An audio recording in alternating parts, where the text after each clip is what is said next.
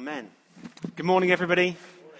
Uh, if you've not picked it up yet, my name's Steve, and I have the privilege of, of, speaking this morning. Other privileges that I have include leading Oxford Community Church and playing a role as well in leading our family of churches here together. It's great to be, I love it when we gather together as different churches because uh, when we gather just in our local church, sometimes our, it can feel like that's the, that's the whole of the range of the brothers and sisters that we have in Christ. In fact, we have brothers and sisters in Christ all over the world, and it's just helpful when we get together to have our sights lifted just a little bit. And when we look around and think, there's a load of people here, I don't, I don't know who they are, I can't put a face to a name, but they're still just as much as of a sister or a brother in Christ as the people that we meet with in our churches week by week. I think that's really helpful for us. It, it lifts our vision. And I've been praying that, that there would be another kind of lifting our vision that would go on this morning. I've only really got one point to share this morning. Some of you will be disappointed how long it takes me to share simply one point. Um, I'll tell you what it is in just a moment, um, but I'm going to try to approach that point from a number of different angles, but it'll be crystal clear to you what it is. The theme that we chose for this morning is gifts from Jesus, and it won't surprise uh, that many people here that the passage we're going to go to first is in Paul's first letter to the Corinthians, chapter 12. We're going to read verses 7 to 11, which talk about what we sometimes call spiritual gifts. It's not that the other gifts God gives us aren't spiritual, but these gifts do something particular in our relationship with God, who is Spirit, in our relationship with Him as the Holy Spirit. So I'm just going to read chapter 12, verses 7 to 11. Now, to each one, the manifestation of the Spirit is given for the common good. To one, there is given through the Spirit the message of wisdom. To another, the message of knowledge uh, by means of the same Spirit. To another, faith by the same Spirit. To another, gifts of healing by that one Spirit. To another, miraculous powers. To another, prophecy. To another, distinguishing or discerning between spirits, to another, speaking in different kinds of tongues, and to still another, the interpretation of tongues. And all these are the work of the one and the same Spirit. And he gives them to each one, just as he determines. There's a word right near the beginning of that text in verse 7, which is an unusual word. It's not a word we use very often. It's the word manifestation. I don't know how often you use the word manifestation in your daily lives. It's a Bible word that perhaps we don't use every day. It means something really straightforward. I've got a picture to help us with this.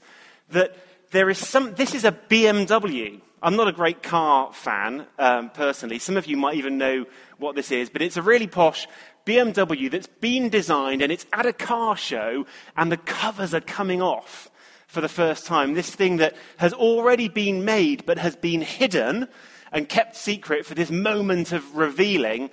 It's having the covers taken off. And very soon, everyone's going to get to see what it really is. That's what manifestation is about. A manifestation is where something that already exists something that is already there, but which has been hidden, is now being made known. It's being made public. It's the same word that's described when Jesus says of the kingdom of God that the things that are spoken privately in our inner rooms will be shouted from the rooftops. The things that have been kept private will be made public. That's what manifestation means. And here, in 1 Corinthians 12, it talks about the manifestation of the Spirit. The Spirit of God is invisible. God Himself is invisible. You can't see Him. However hard you look, He's not like that. He is not flesh walking the earth now since Jesus has returned to heaven. He is Spirit, and we can't see Him. So, in that sense, He's hidden, hidden from view and yet absolutely real. Sometimes, because we can't see him, we may doubt his reality. But Paul teaches us here that he can be made manifest, that hidden and real, it's possible for the covers to come off. And for that which is real in the spirit to be seen in our lives here on the earth. We might talk about heaven being seen on earth, the spirit and his work being made visible. And it lists nine, I don't know if you counted them, nine different ways that the Spirit may be made manifest. These are gifts that are given by God to help us understand who He is as Spirit. Three of them, there's three that are around power. I don't know if you noticed this faith, miracles, and healing, things that are stuck in people's lives, that are stubbornly resistant to the way they should be, can be changed as God gives gifts of faith to pray and see amazing things happen, as He gives the gift of miracles and gifts of healing as well. Three power gifts. There are three gifts that are to do with understanding, with being able to know things that we didn't before. One is very simply a gift of knowledge. We often experience that when someone, you hope, I hope you experience it, often in your local church life. It's often someone comes to the front of a meeting and says, Well, as we were worshipping, I just felt God say there's someone here who's in this situation, and I believe he's saying that today in order to bring it to light that we could pray and see something change. It's a a gift of knowledge, a message of knowledge, of wisdom, knowing what to do when it's really not obvious, and discerning between spirits, insight into what's going on spiritually. There are three more gifts that are to do all to do in different ways with speaking. There's the gift of prophecy, which is speaking words that God has given to us. The gift of tongues, and interpretation. And it's actually here that we're going to spend our time this morning. And in particular, I felt led to spend this morning speaking about the gift of tongues. The gift of tongues. It's a funny old way of saying it. It's a very direct translation of the Greek of the New Testament, where it says very straightforwardly, speaking in tongues. That's why we use that phrase. What it means is speaking in other languages and specifically speaking in languages that we've never learned. It's not about speaking in French. If you're struggling with your GCSE French, this gift is not the one that's going to help you. That would be a gift of knowledge or wisdom that might help you. The gift of speaking in tongues is not going to get you an A in French GCSE. But it's about learning language. It's about being able to speak languages that, uh, that we've not learned. And this is my message for this morning my one message, it goes like this it's four words. Let's speak in tongues. That's it. Let's speak in tongues. And I'm going to explain to you why that will be good to do. In the New Testament, those other languages that people spoke without having learnt them were sometimes human languages that people could understand as on the day of Pentecost, when it, that's described to us. Sometimes the languages that people spoke, no one present could understand. And they may have been human languages. Paul uses a phrase in the next chapter in his letter to the Corinthians, in chapter 13, about speaking with tongues of angels. And there's this idea that maybe sometimes when people are speaking in tongues and we don't understand what's going on, it's because it's not a human language, it's an angelic language. Well, Maybe. But we don't understand either which way. And that leads me to uh, really to want to be honest about something that although these gifts are all given by God, honestly, oh, that's my picture for, for speaking in tongues. That'll keep coming up this morning. Honestly, there are some Christians who really don't want to speak in tongues. Um, there were a few people that were enthusiastic when I gave my four words, one point, let's speak in tongues, and other people like, we're doing that, are we? And there are a number of reasons why some Christians feel that way. I just want to run through a few of them.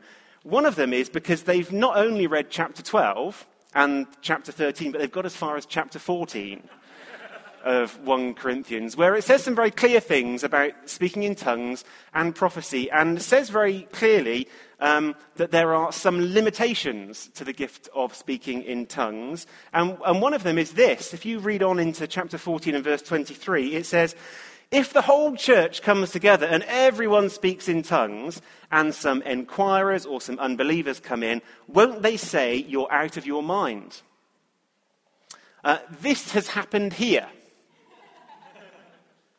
I distinctly remember um, a student in the church who actually she'd graduated by that point, but her family came to visit for the weekend, came to a meeting here on a Sunday morning, and it, it so happened that her brother in law, I think it was, was a psychiatrist.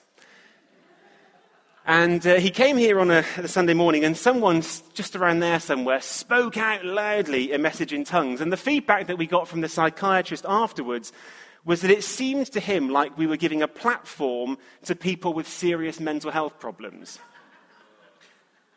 Because what he saw reminded him of what he saw in his working life uh, as he sought to help people with serious mental health problems.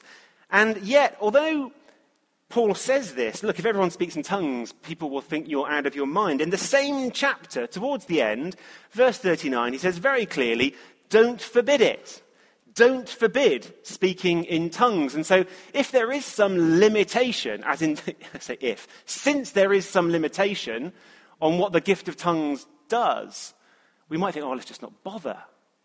But Paul, having been the one who's pointed out the limitation, specifically says, well, don't, don't respond to that by forbidding it. The right answer is not to forbid it, but for us to take time to interpret it's another spiritual gift. And to explain. And if we went back a little bit through this one chapter, 14, we'd find Paul saying that. Verse 13 anyone who speaks in a tongue should pray that he may interpret what he says. So Paul's got this sorted. He understands the limitations, but he's enthusiastic about it. And uh, my experience is that when we do take time to explain what's going on, with this particular spiritual gift, uh, our guests do have understanding. They gain understanding and they're okay with it, as we explain. Not long ago, um, there was one Sunday morning when I led the church here in singing out in tongues. I was quite strong about it. I said, We're doing this, and I'm going to keep singing, and you're going to join in, and it's going to be great, and we're going to go for it, and something's going to happen. I was quite strong. And the fruit of that was we had the whole congregation pretty much singing in that way. Um, there was someone who was not at that time a Christian present, and um, Bev went with her and talked, explained to her in the kids' group what was going on. And she's like, well, her, her response was, you know, that whole thing was, just amazing. There was something going on there. I, I don't understand what it was. So, have you got a seminar planned when you can teach me the words?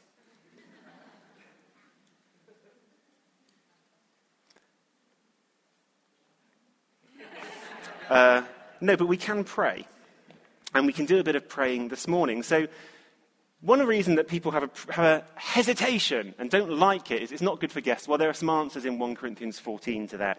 Also, in 1 Corinthians 14, it says in ver- the beginning of verse 5, very straightforwardly, speaking in tongues is not as good as prophecy. Like, do desire to speak in tongues, but actually, even more than that, desire to prophesy.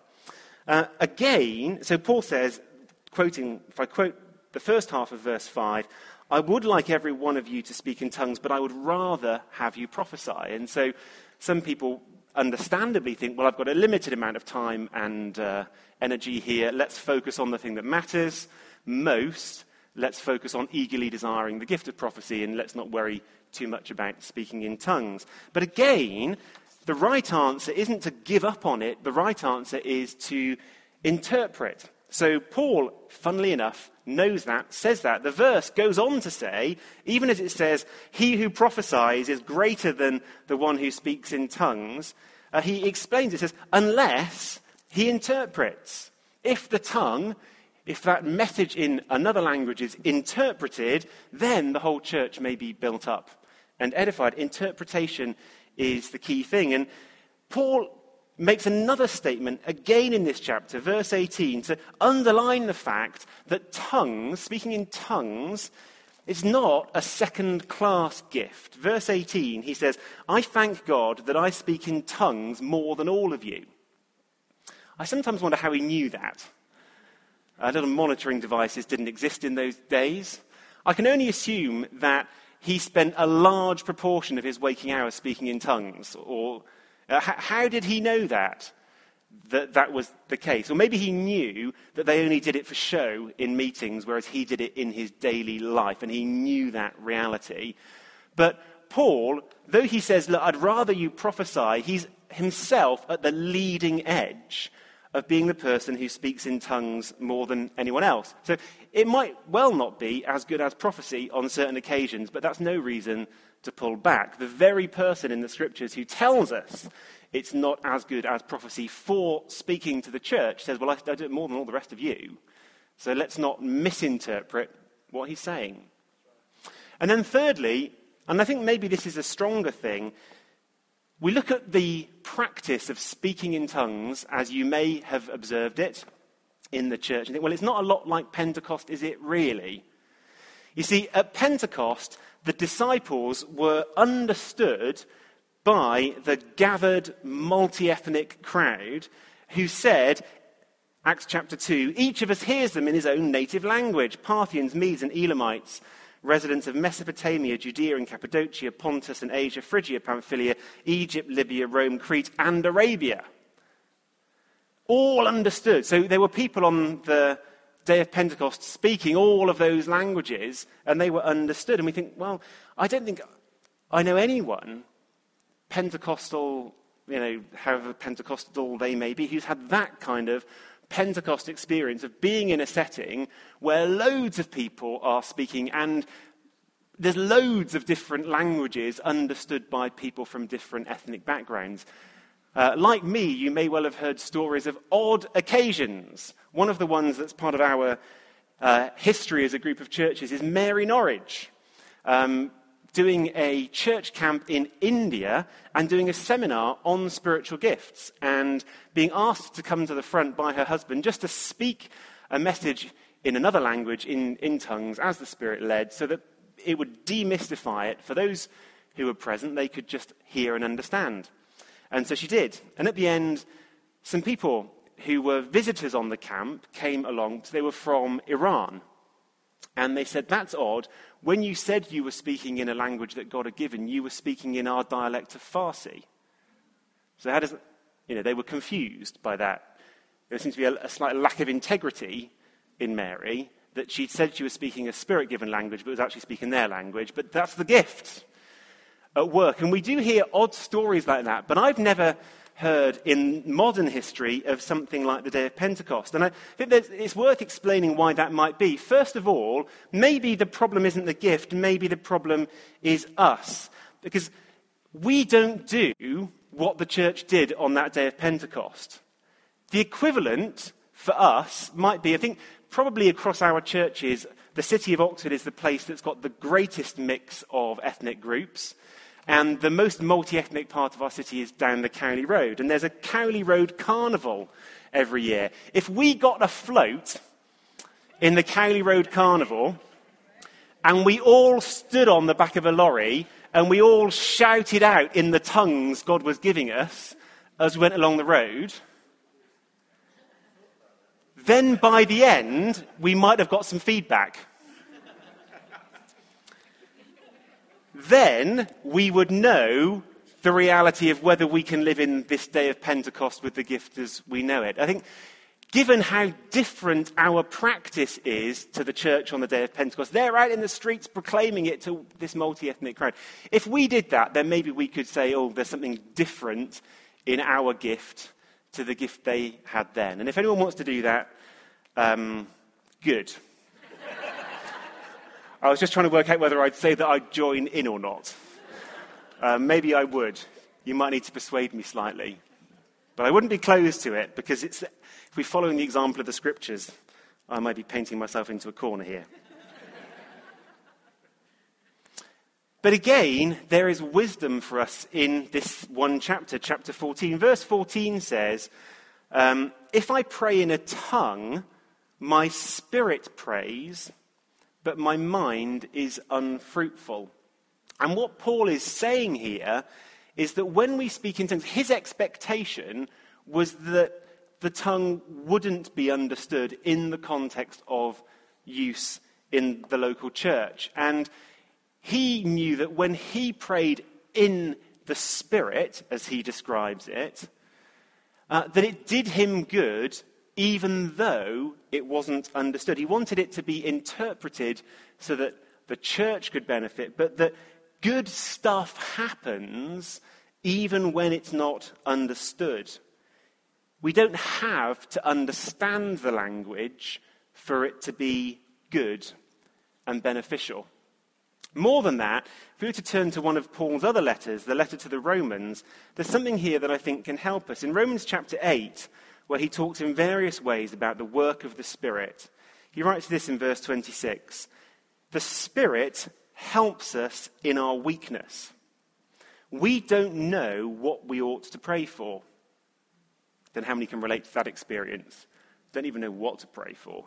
No, I should pray. I don't know what to pray for. In our weakness. But it says this the Spirit Himself intercedes for us with groans that word, words cannot express. Just want to let that little fact of spiritual reality settle into our understanding. The Holy Spirit, who by all accounts knows a lot more than any of us, who by all accounts uh, you know, is more intelligent, wiser, has more facility with language than any of us. Uh, if the Holy Spirit put his mind to it, he could, in a flash, create greater literature than Shakespeare got to at his highest point. I mean, this, the Holy Spirit is not limited in language, and yet there are times when the Holy Spirit groans in his own intercession. I think sometimes we get a little bit uppity about the need to be sophisticated and clever and sound good. If it's good enough for the Holy Spirit to pray by groaning, then we shouldn't be too uptight about the form that our own prayer takes. Because you see, praying in tongues isn't an intellectual gift. And let me try and explain this. A, a picture here of somebody being hungry, because I think the physical hunger that we have can help make sense of this for us. Praying in tongues isn't an intellectual gift. See, there are different parts of what it means to be human. We have a mind, we also have a body, a soul, and, and a spirit. When I'm hungry, it's my body that aches and tells me I'm hungry. Hunger comes from the body, though, of course, it does also register with the brain. But we all know that there's a world of difference between the brain saying, Oh my goodness, I've not eaten for six hours, I ought to eat something now. It's one thing that can happen. And just knowing that you're starving. There's a difference. Both involve the brain in some way, but one of them is your body telling you, and the other's just thinking about it. And I think that's a good picture of the difference between praying with our mind and praying with our spirit. We can pray with our mind. We can think about what to pray for. We can come up with the words. We can put them on our lips. We can pray. But there's something else called praying in the spirit, which is how Paul describes speaking in these other languages, speaking in tongues. It comes from somewhere else inside us. It's like there is a hunger in our spirit. And in the same way that we know to recognize hunger arising from our body, it's possible for us to recognize something arising from our spirit. And it's no more anti intellectual than hunger is. It's not against the mind, it's just a different part of who we are, operating in a different way. And it's a wonderful, wonderful thing. It helps us in a number of ways. Um, Bev, you need to go and get Helen. Um, it helps us in several different ways. And I just, I mean, there's more than I could say this morning, but here are three. First of all, um, there's a picture of someone there lifting up their heart. The gift of speaking in tongues helps us to lift up our inner being. it helps us to lift up our inner being. Uh, the Old and New Testaments use different language for that inner being.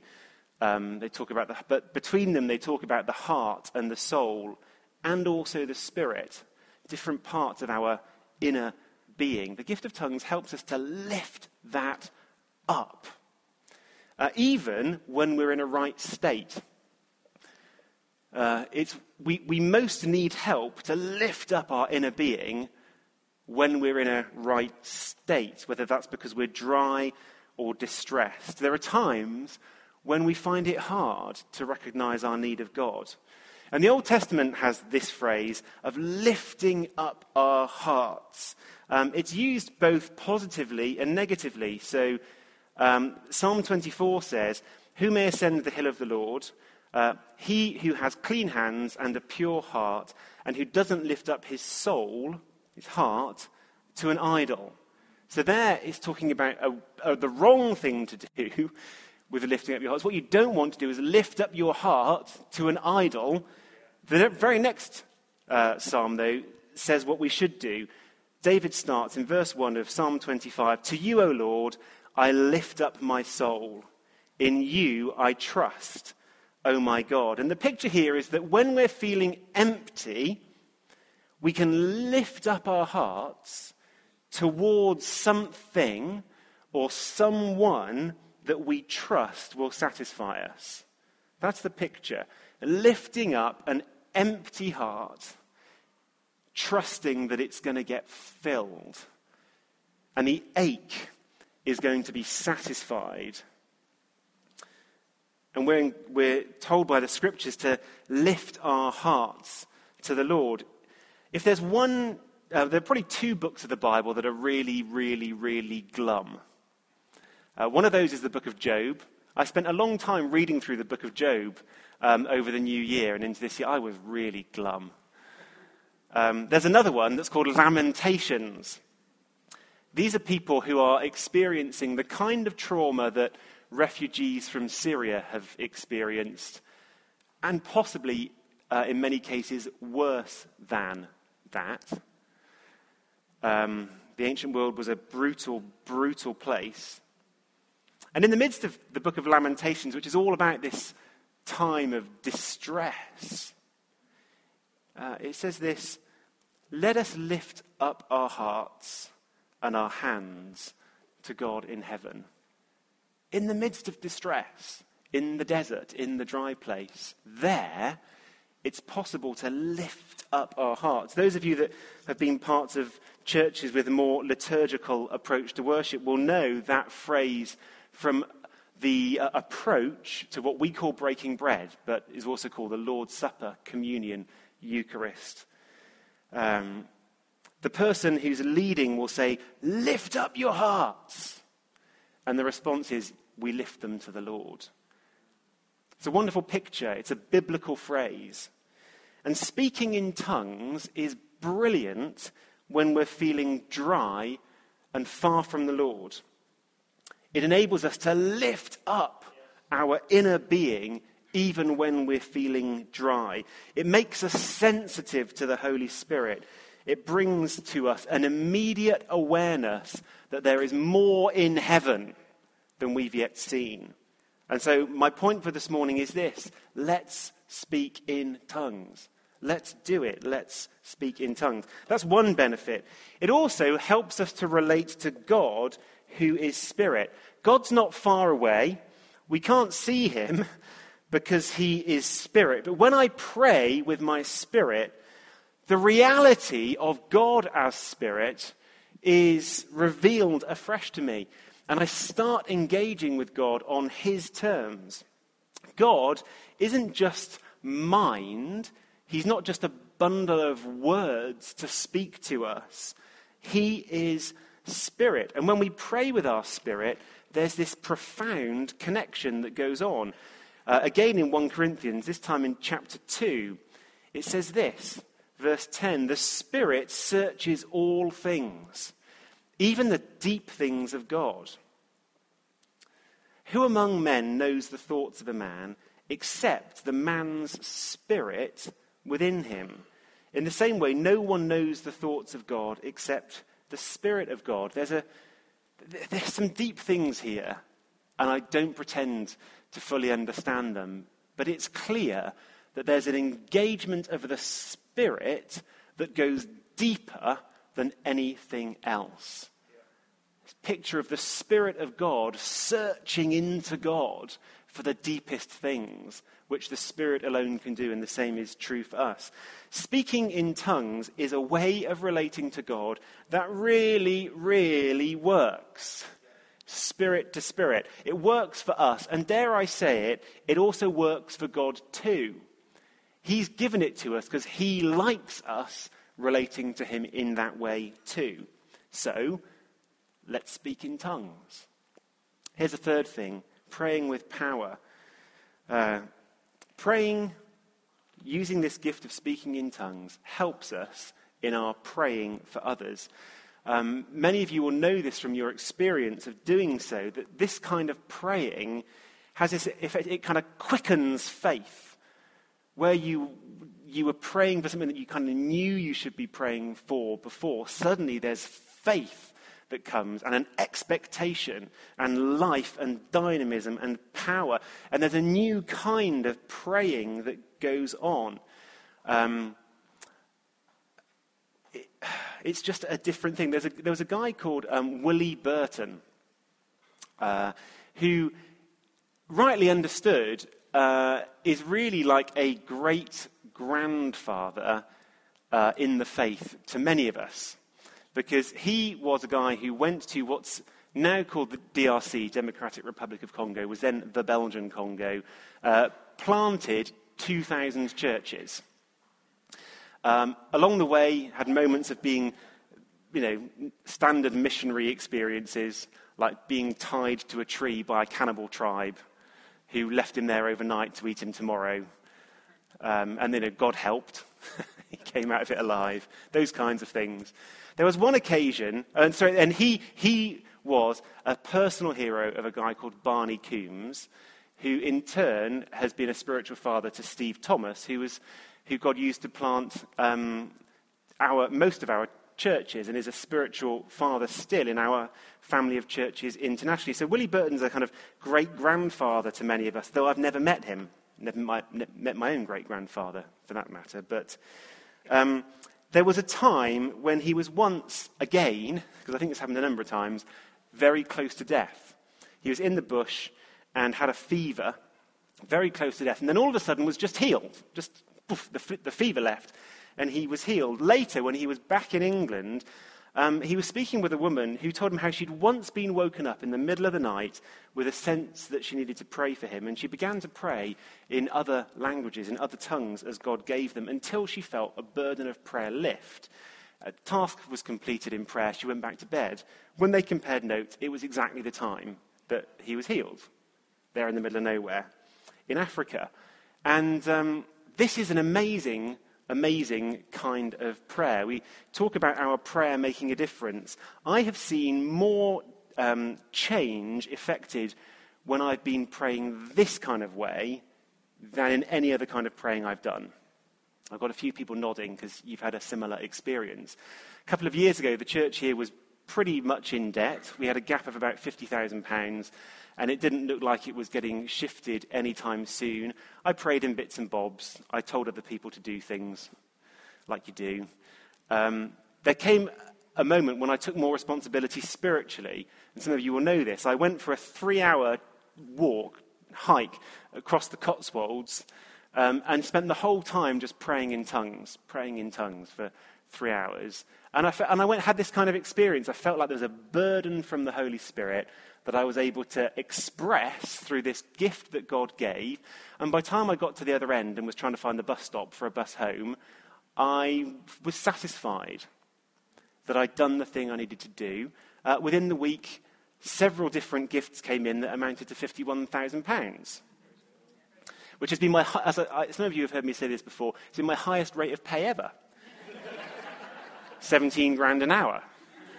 That's like Bill Gates territory, isn't it? So, um, my experience, and this is my experience, I, cannot I honestly cannot show you this from the scriptures, but my experience has been that that kind of praying doesn't come in the first five minutes of starting to pray in tongues.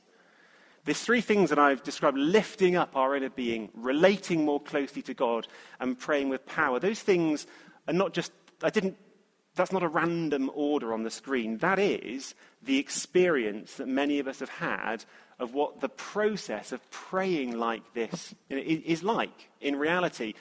However dry we are when we start, we can come to God and use this gift that God gives to lift up our hearts and be sensitized afresh to the Holy Spirit. And then we know that we're relating to Him. There's an intimacy in prayer. And then something else starts to happen.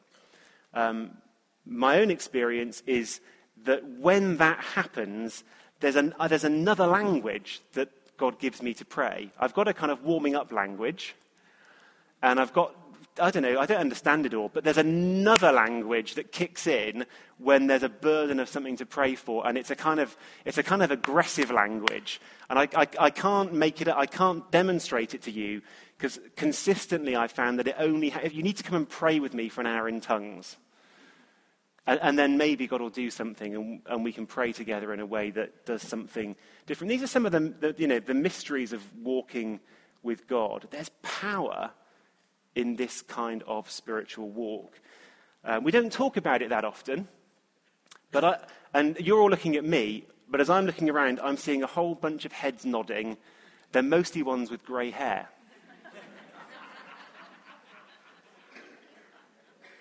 Not entirely. But that encourages me because this isn't some enthusiasm of younger people that you eventually tire of. This is a sustainable pattern of living in the power of the Holy Spirit that will sustain us all the way through to the end of our days. It's strong and it's good. Helen, come and share with us some of your recent experience. You need a microphone.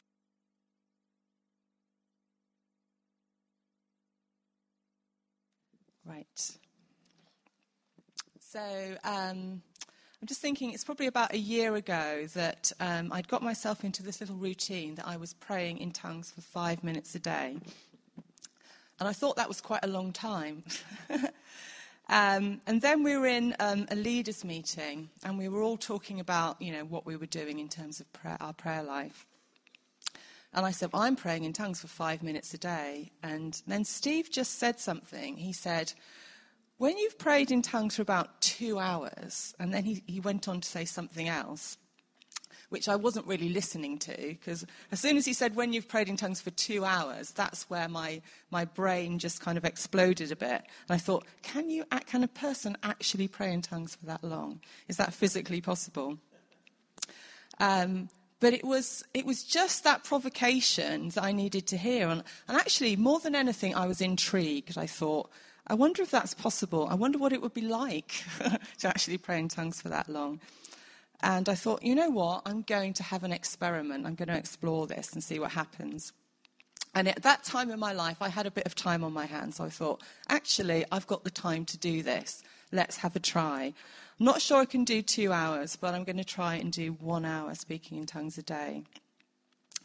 Now, the interesting thing is, the proof of the pudding is that here I am a year later, and I'd say it's become the benchmark that I, I try to aim for. And I, you know, I can't imagine my prayer life without it now. So um, that's a good advert for it, I would say. I'm still doing it a year later. I mean, sometimes it's 30 minutes, Sometimes it's nothing if it's a bad day. And occasionally it's a couple of hours when I have a lot of time. But generally, my benchmark is to try and pray in tongues for an hour each day. And I just wanted, I was just reflecting on what change that has brought about. How is my life different as a result of that? And I suppose the first thing I want to say is that I feel different. Something feels different. And I'm trying to define it, and it's slightly difficult to define. But it's generally like there's a robustness and an optimism that I have that's kind of up a level than it used to be. And it, it's, it's almost like, you know, I'm, I'm riding along on a bike with inflated tyres rather than deflated tyres, that whatever I might face or what challenges, there's, there's more optimism and there's more faith in the face of that. Um, so that is the first thing that I, I would say. The second thing is that I've really kind of noticed something about spiritual warfare. Now, my understanding of spiritual warfare is that there's stuff going on in the spiritual realm that we can't see and we don't understand, and maybe we don't even need to know about most of the time. But when you're praying in tongues, something is happening out there in the spiritual realm. And I'm not saying I've become an expert on seeing anything out there, because that's not it. It's just I'm more aware that it's going on and something is happening on that level. Um, there's definitely something about this, you know, you starting off, I'm sitting there, don't feel like praying in tongues, don't feel like anything, feel tired. And then there's something like the 20 minute mark where something seems to happen. And I'm not saying that's a magic number or anything, but very often, 20 minutes in, something, is, something noticeable has shifted. Um, sometimes it, it's as obvious as something lifting off or something, you know, or I'm just generally feeling much more energized and, and optimistic and positive and full of faith. Um, and I think I've noticed also that some of those things, you know, Satan knows our weak points, doesn't he? He knows where to kind of prod and, and you know, our anxieties, our insecurities. And I, I just feel generally that I'm less hassled by some persistent things than I used to be. Um, so something is going on out there in the spiritual realm in terms of spiritual warfare when I pray in tongues. And the third thing um, is, is a new level of insight. And this might seem strange to you, but as someone who's kind of taught on prophecy and kind of loves the prophetic, I've, I've only just really realized in this last year that I get most of my revelation when I'm praying. You would have thought I might have realized that by now. but actually, this is where most of it seems to be happening for me now when I'm praying. So some, some things go on. So sometimes, for example, um, I might be praying, say, for one of the children. I don't know. I need to pray for them. Let's pray in tongues. Don't know exactly what to pray. And as I'm praying, sometimes it's like this kind of simultaneous translation is going on on the other side, and I'm aware of what that prayer is. And usually I'm quite surprised by it because it's not something I would have thought of praying. So therefore, I know that it's the Holy Spirit saying, This is a good way to pray for this person. That really gives me insight in how to pray for someone. Um, and the other kind of insight that I seem to get is it's kind of like a, an understanding of a course of action that I need to do. And I just want to give you three examples very quickly.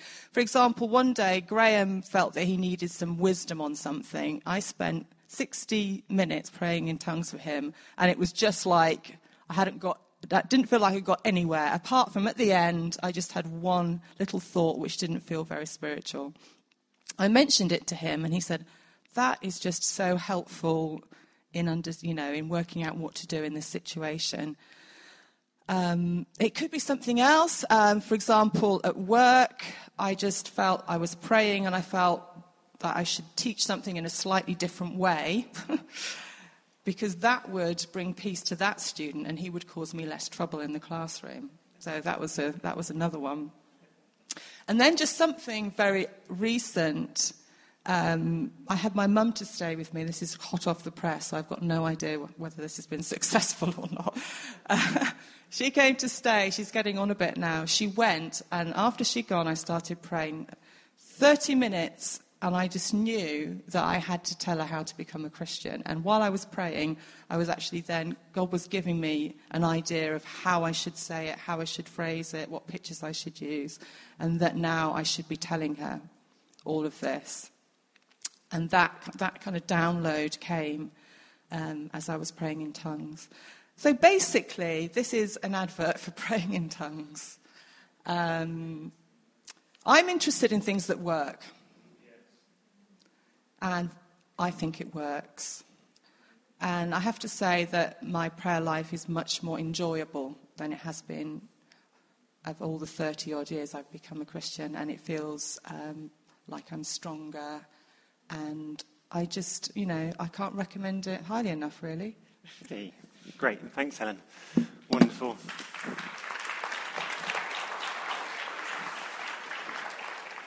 Um, I feel that I'm still in the shallows of all of these things. The stimulus that came to me a few years ago that got me thinking more about the power of this gift was um, meeting a friend of a guy called Ram Babu. I don't know if any of you have met Ram Babu or been. Um, he is an Indian who uh, travels the world, and everywhere he goes, miracles and healings and things happen. He's one of those sorts of people. Um, he was working as um, an engineer and uh, going out in the evenings into uh, Indian villages and uh, sharing the gospel with people there, praying for people. And he felt God say to him, Right, it's time to give up the job and spend all your time doing that. Don't worry, I'll provide. So he changed it, you know, resigned his job, and then went out to the villages in the daytime, and then discovered that there was a problem, which was that in the daytime, all the villagers were in the fields and you couldn't talk to them. So he'd resigned his job and had you know, all of the normal Monday to Friday working hours, and he couldn't do the thing that God had said to him to do. And then he felt led to spend all of that time praying instead. God led him to see that if he'd thought it was worthwhile spending all his time doing some other activity, um, that actually his heart wasn't in so much, he could easily spend his 40 hours uh, praying. And he developed the habit of praying for eight hours a day, Monday to Friday, in tongues. And did that for, I mean, somewhere between a year or two. Uh, and that was the foundation of, you know, of his, uh, or that God gave him uh, taking off. And this was, I mean, that I think, oh, okay, I can't even begin to imagine that. But there was something else that I learnt from his experience that really struck me, which was that what, what he said was that through that, he spent the whole of his life filled up spiritually. And out of that abundance of spiritual life, energy, insight, wisdom, always had something to give people. And when he'd given some things away, uh, he immediately would give himself to time with Jesus, time with the Holy Spirit, and top back up. And so rather than living with uh, an empty tank and go, oh, goodness me, I've got something I need to, I've got a particularly challenging thing to do today. I better spend a bit of time tanking my spiritual life up so that I'll get through that one thing, getting through it, and then living with the nearly empty tank again. He was found, he'd found a pattern of life where he was normally full to overflowing.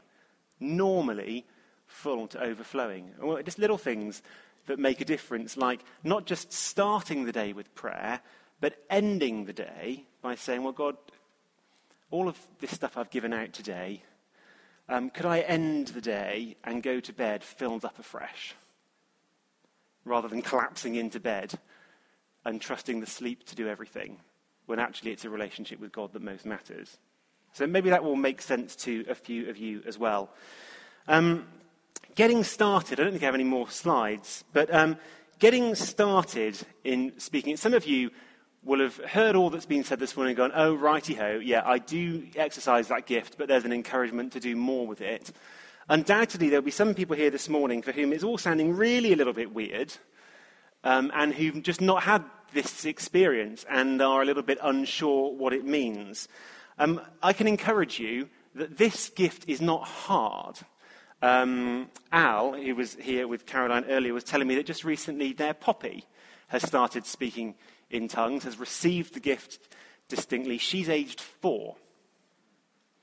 So I think the rest of us can, you know, do likewise. The main problem is something that I'd like to call the French exchange factor. Uh, when I was 13 or 14, I went on a French exchange. I uh, ended up in someone's home. They were all French. And, so far so good, uh, and they were all speaking French. And that was the whole point, was that I would go there, they'd speak French, I'd learn to speak French. For the first five days, I didn't say a thing. Until eventually, they put some pressure on me And they all sat me down around the breakfast table and asked me questions, simple questions in French, and made it clear that no one was going anywhere until I started talking. uh, the reason that I didn't want to talk was that, however articulate I can be in English, I am not as articulate in French. And therefore, if I manage to present quite well and look reasonably intelligent in English, when I make my best effort in French, I look a bit stupid. And therefore, I just didn't want to do that. Any language that's not your own, when you have a go, you just look a bit daft. Uh, you seem like a little bit of a, a half wit, really. And so I think what happens is that when we want to receive a, the gift of speaking in tongues, we face that, that French exchange factor. We don't want to speak because we're pretty sure that whatever comes out of our mouth will, will make us look a bit less. You know, it's not, the, it's not the kind of person we'd want to present ourselves as. It won't be witty. Uh, it won't sound clever. It might not even sound fluent, so it would just be better to keep the mouth shut. Um, practically, I think a lot of Christians wait for the Holy Spirit to come like a kind of rushing wind that would so overtake us that we can't help but speak in tongues even though we don't really want to. And I, I imagine that there's a number of people here this morning who are stuck at that point. You're waiting for some greater spiritual experience to overtake you, to rob you of any choice. Yet, going back to our wonderful chapter in 1 Corinthians, chapter 14, it says there that prophets can speak and be quiet at will. And the same is true for speaking in tongues. We can speak and be quiet at will. Um, I have read philosophical, linguistic, psychological, sociological, and scientific studies of speaking in tongues. Um, they do exist. I'll tell you one finding that is very straightforward. Um, there is no particular emotion attached to speaking in tongues. Consistently discovered by um, looking at lots of different people, there is no particular emotion that happens or that overtakes you. Some people do experience a kind of whole whoosh of something new happening. Some people pray for the Lord to speak in tongues and they feel God's given them something and they open their mouth and they go, bear. And everyone thinks, well, people think different things at that point. Those who are more experienced in this say, Praise God for making a start. You should keep saying that and they might then go, bear, bear, bear. At which point, all of the French exchange factor kicks in full on. Oh, I'm stupid.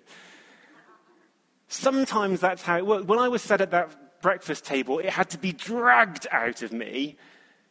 I had it in me to speak. It was my unwillingness to be anything other than good looking. that didn't come out quite right.